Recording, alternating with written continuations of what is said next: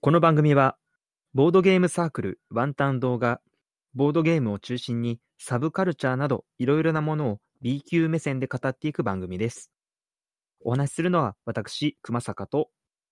私、カンナミでお送りします。はい、第2回目ですね。そうですね。まあちょっと今日はね、まうあんお互いの共通の趣味である映画についてなんかお話ししたいなっていう気分なんですよ。ああ、いいですね、映画。そうです。いやでもただね、映画の感想の話をしても、まあ面白くないですから。おお、そうかうん。なんで、ちょっとね、まあ映画は、あの、映画でも、まあちょっと、映画の中で、まあもし自分がいたらみたいな妄想したことないですか。あ、それはあるね。だいたいほら、ホラー映画だとさ、なんか、ショッピングモールに行ってとかさ、ありますね。どうやって過ごそうみたいな、うん、あるよね。ちょっとだから最後に見たまあそのまあホラー映画とかそういうサバイバル系の映画で、はい。もし自分がその場にいたとしたら最後、うん。どう生きていきますかっていうちょっと話がしたいあー、なるほどね。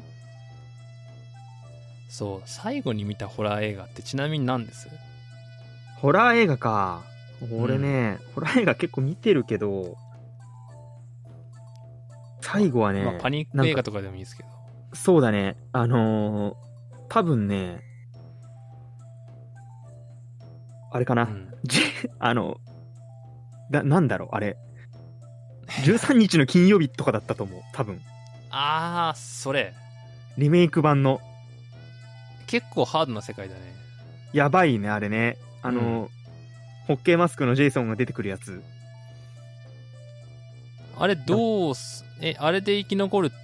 あれ生き残った人いいたんだっけ今あとはいるのか一応いあの過去作のシリーズでさ普通にあ、そうだね。毎回毎回その出てきた人が全滅するわけではないないと思うけど、リメイク版誰か生き残ってたかあ、生き残ってるわ。あ、まああんまりネタバレになるからあれですけど。まあ一 緒ままあでもそこでどう生きていくかですよそうですね最後まで死なずにねジェイソンの追跡をかわしてそうだね。やっぱりそうだね、あのーあの世界ってほら、あのークリスタルレイクっていうさ、はいこう湖の近くに、あのーホッケーマスクのあのジェイソンの家があって、はいはい、はいやっぱその辺りにこう、やってきてこうパーティーをしたりする若者とかが襲われるじゃないですか。そうですねそう。でもこれはあれなんだよね。あの、もうその、 クリスタルレイクの近くにいることはもう確定してんだよね、自分が。そうそうそうそうだからその自分がたまたまそのクリスタルレイクにいてうん。うん。でまあ惨劇が始まってしまったとねあ、なるほどね。そのも時うそこまにで。うん。どう生きていくかっていうなるほど。だからもうクリスタルレイクに近づかないみたいな。あそれはなしですね近所のイオンにずっといるとかじゃダメなの。それはもう ねそれは許されないもうその場にポーンともう存在はしているなるほどね。いや、あのね、そう、あのー原作版はわかんないんですけど、はいはいリメイク版はですね、結構やっぱこう、能動的にジェイソンに近づいちゃうんですよね。ああそうなんだそう。なんかこう、まあ例えば、友達がいなくなってしまったりとか、はいはいああそういうんう事件を探っていくうちにみたいなそうそうそうそうそうそうそう。で、一方で、うんなんか本当に地域住民って普通にいるんですよ。クリスタルレイクの周り。ああ別にその誰もいないなんかその人気のないとかじゃないんだ普通の住宅街みたいなそうそうそうそう。ただ、あの、あそこには触れるなっていうだけ。ああそういうことねそう。だから、ある意味では、こう、触れなければね、共存はできるんじゃないかとはいはいはい思う。でなんで、あれをちなみにさ、ジェイソンを打倒する方法はないの実はねあるおあのージェイソンは、うん、まあ、これはまあネタバレというか本当にあれのあのーシリーズ共通の設定だからはいはいはい、はい、支障はないと思うんだけど、はいジェイソンってあれなんですよねあのーちっちゃい頃にあのクリスタルレイクになんか遊びに来たかなんかこう少年チームのキャンプみたいな感じで来たんだけど、うんなんかこう、監視員が見てない隙に、なんか友達に湖に落とされて溺れてしまったみたいな。ああはいはいはいはいそこからこう蘇ってみたいな話なんだよね。うんうんで、水に基本的に弱い。結構致命的だねそれねそう。だから結構バーサスシリーズなんかでもやっぱ最後水、まあ、クリスタルレイクの湖にっていうシーンは結構あるっちゃある。うーんまあどこまでこそれを克服してんのかはね、あのーぶっちゃけ定かではないんだけど、その水に弱いっていうのはその泳げないとかっていうレベルなのそうだね、まあ、クリスタルレイクの湖に突き落とされるとみたいな。ああじゃあどこの水でもいいわけじゃないんだ多分、多分ね、わかんない、それじゃは。あそこら辺のジェイソン例えばに聞かないさとそそのそ水こら道辺水のをさバシャって顔にかけたらうわーみたいなそういうことにはならない ちょっと可愛いじゃん。それだったら。そうねだいぶ可愛いよだいぶ可愛いじゃん。なんかゾウさんのじょうろでジャーってやるとさ、わーっていう。つってそれは、それは本当にただのいじめだよね。じゃあ意外と倒せるんだねそう。ただ、やっぱ正義感を出して、こう、ジェイソンに立ち向かったりとか、はいあと、その俺が見たね、リメイク版はね、もうすでに、あれなんですよ。その、パーティーに来た若者と別に、うんなんか別動隊で、なんか本当に何年前かに妹をクリスタルレイクで行方不明にした男性みたいのが出てくる。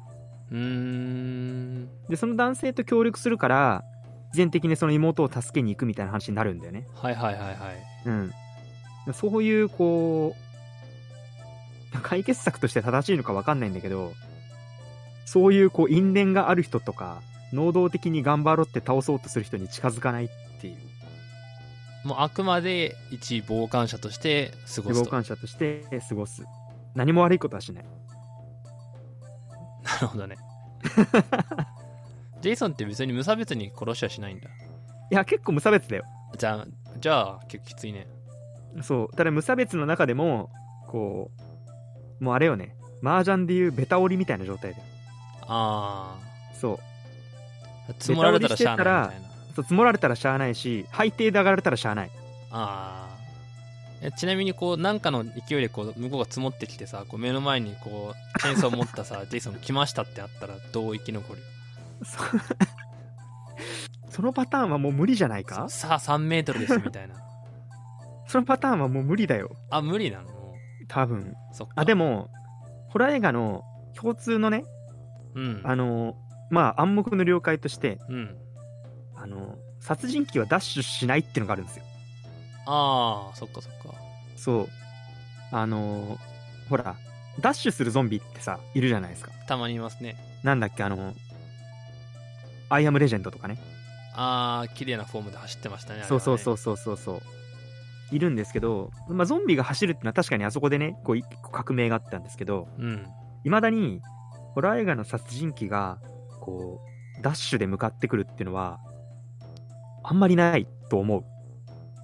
そうかうんジェイソンのダッシュシーン見たことないでしょ確かにねないうわ、ん あでもあれじゃなかった確かワープしてんじゃなかったああそういえばそういうのあるねうんなんか一瞬でなんか車で走ってたはずなのに一瞬でバーッつってこうワープでそう人を襲うみたいなシーンがあったような気がするよ確かにあただそれもねワープワープじゃないとありえないんじゃないっていうのはメタ的な考察はあるけど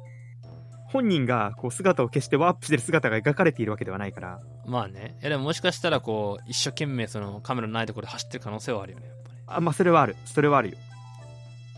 だからあれなんじゃない自分とジェイソンがこう同じ画角にいる状態でうんダッシュして逃げれば離せんじゃない距離がじゃあ常にこの本当にもうギギリギリの距離保ちつつそう離れちゃうとワープしてくるからこうギリギリの距離をワープしつつあのワープししない距離を維持ししつつそうだと最終やっぱその車に乗るあそれはセーフなのそれはね、意外とセーフで、あのーなんだっけ、ジェイソンのさ、ゲームあるじゃないですか。あんのフライデーアットザ、なんとかあああれかフライデはいー、そうそうそうそうそう。あれなんかも、脱出し、脱出手段の一つはね、車に乗るだったと思現実的でいいねう。うん。なんかこう、やっぱ、物理的に距離を離すのが大事だと思う。やっぱ、なるほどね、最終はね。意外とそんなんでいいんだな確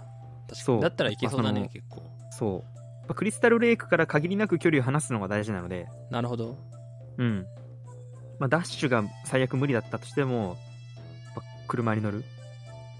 ですかね。なるほどうん。 これでいいの かはい。あの、俺そんな感じですけど、は神い奈美さんは何の映画最後に見たのがちょっとね 2, 二つどのうちどっちかなんだけど、うえっん。とね一つが「It Follows あ、It Follows か」。か「Quiet Pla- あのプレイスなの、クワイトプレイスなのうん。でこれねどちらかによって難易度が大幅に変化するんですよこれそうです「ね。 It Follows は」まあ、結構その、描写的にも結構こう本当にそういう怪物がいるとかっていうよりもこう結構メタファー的なうん。表現のする、ねそうだ映ね。画なのでうん。雰囲気もちょっと昔っぽいというか、あれは80年代なのかな確かに結構ちょっと前な雰囲気なんだけどそうだよね、ねまあ。極端な話ねあの別にセックスをしなければいいんですよ あれはあの世界においてもあ、言っちゃったよ。うん。そこは別にいいのよ。だから、問題ない。で一方、クワイエットプレイスはかなり厳しくて、そうだね。本当にちょっとした物音だけでとんでもない、その銃が全然効かない化け物が迫ってくるから、大量に。そもうしかしたら。これはかなり難しい。そう。あの映画ってなんか、あれだよね。なんかもう、くわい、なんだろうな。銃が効かない化け物が、そこら辺にもう、バックをしてて、もう人類はかなり厳しいみたいな状況から始まるもんね。あそうそうそう、ほとんどもう全滅気味、全滅でもないけど、なんかその街は本当にもう、壊滅状態ですみたいなところからスタートしていて、そうだよね。かなりで厳しいです、あれ。そう、家の中でも物音を立てたりとかすると、聞きつけてきて、そうそうそうそ遠うくからやってきちゃうっていう。まあ、若干がばいシーンもあるんだけど基本的にはかなり耳が良くてそうだよね。でずっとその生活を強いられるからこれはかなりストレスがたまるし辛いそうだよね。でこう登場叫び声も上げられないあそうしそうそうそうそう、物音も立てられないしね。登場人物がだからそのメイン級かとかその能動的にかとか関わらずに声出したらアウトっていう状況なので、そうだね。かなり厳しいっすわ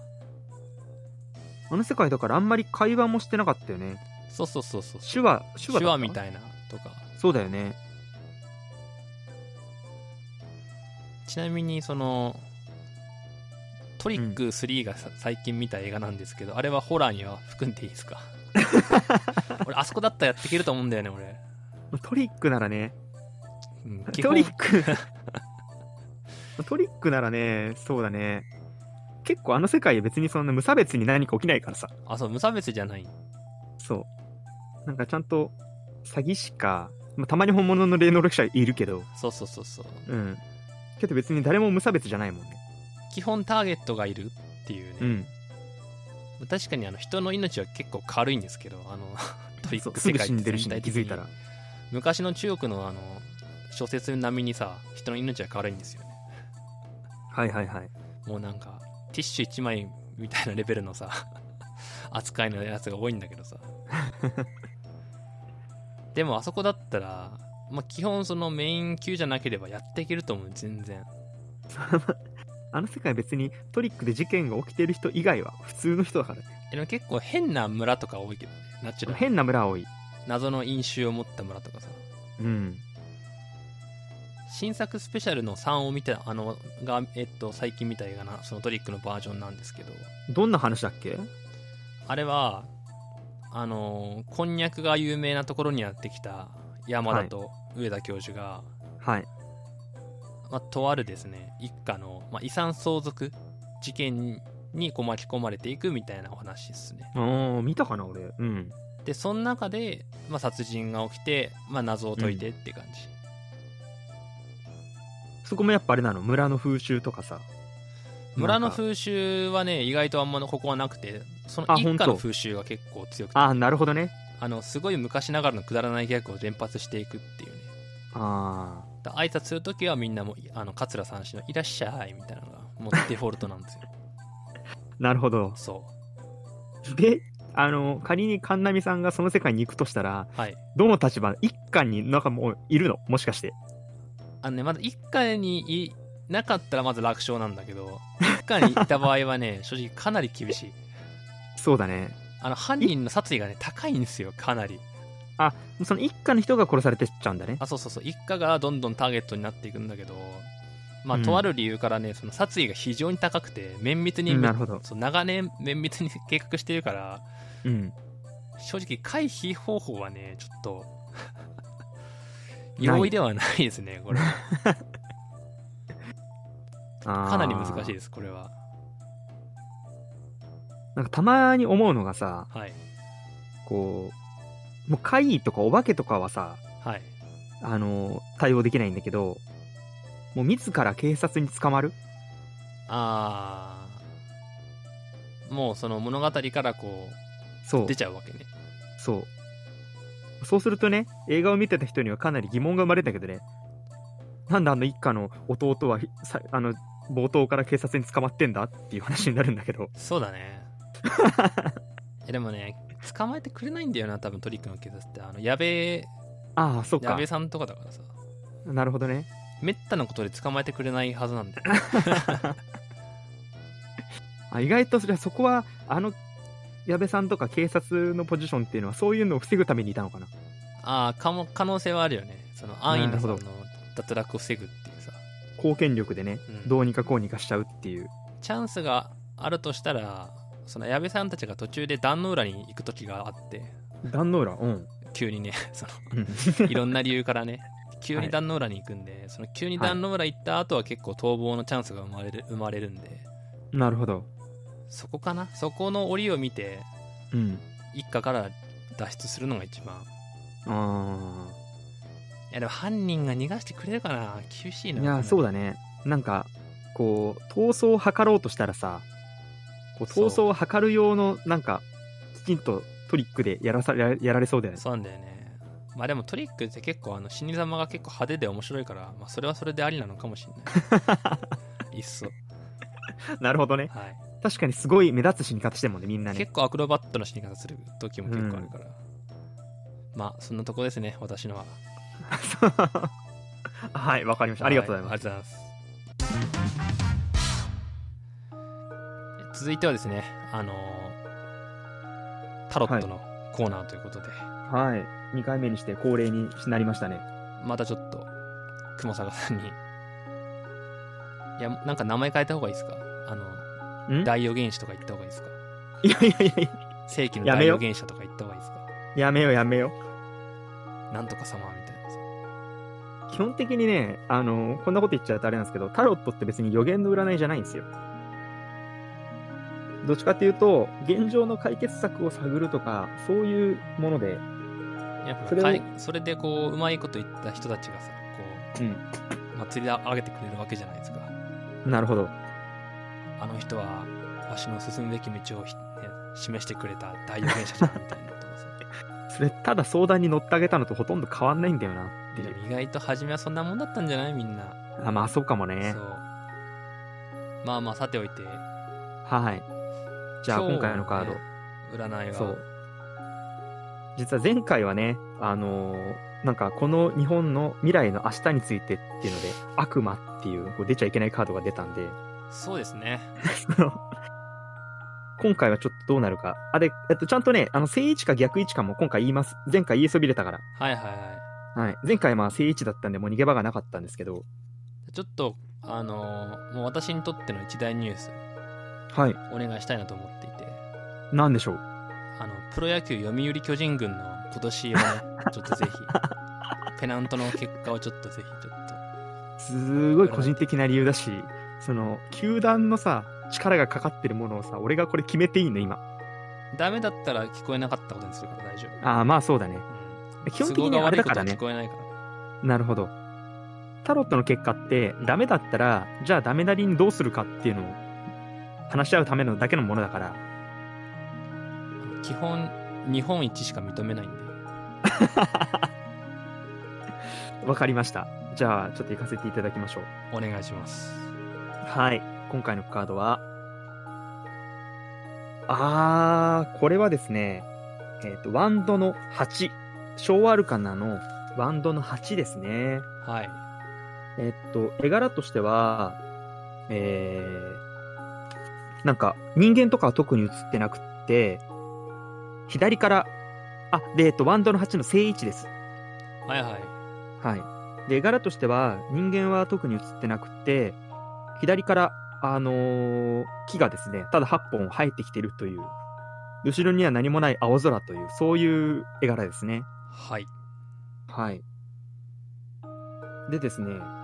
えっと、このカードは聖地で出たっていうのはね、あの、意外と、その、読売巨人軍にとっては悪くのない感じかもしれないんですけど、はい。これ、えっと、まあ、どんなイメージかっていうと、突然目の前に木が8本バッて出てきて、うん。こう、なんか急展開だよっていう展開。そんなカードなんですよ。急展開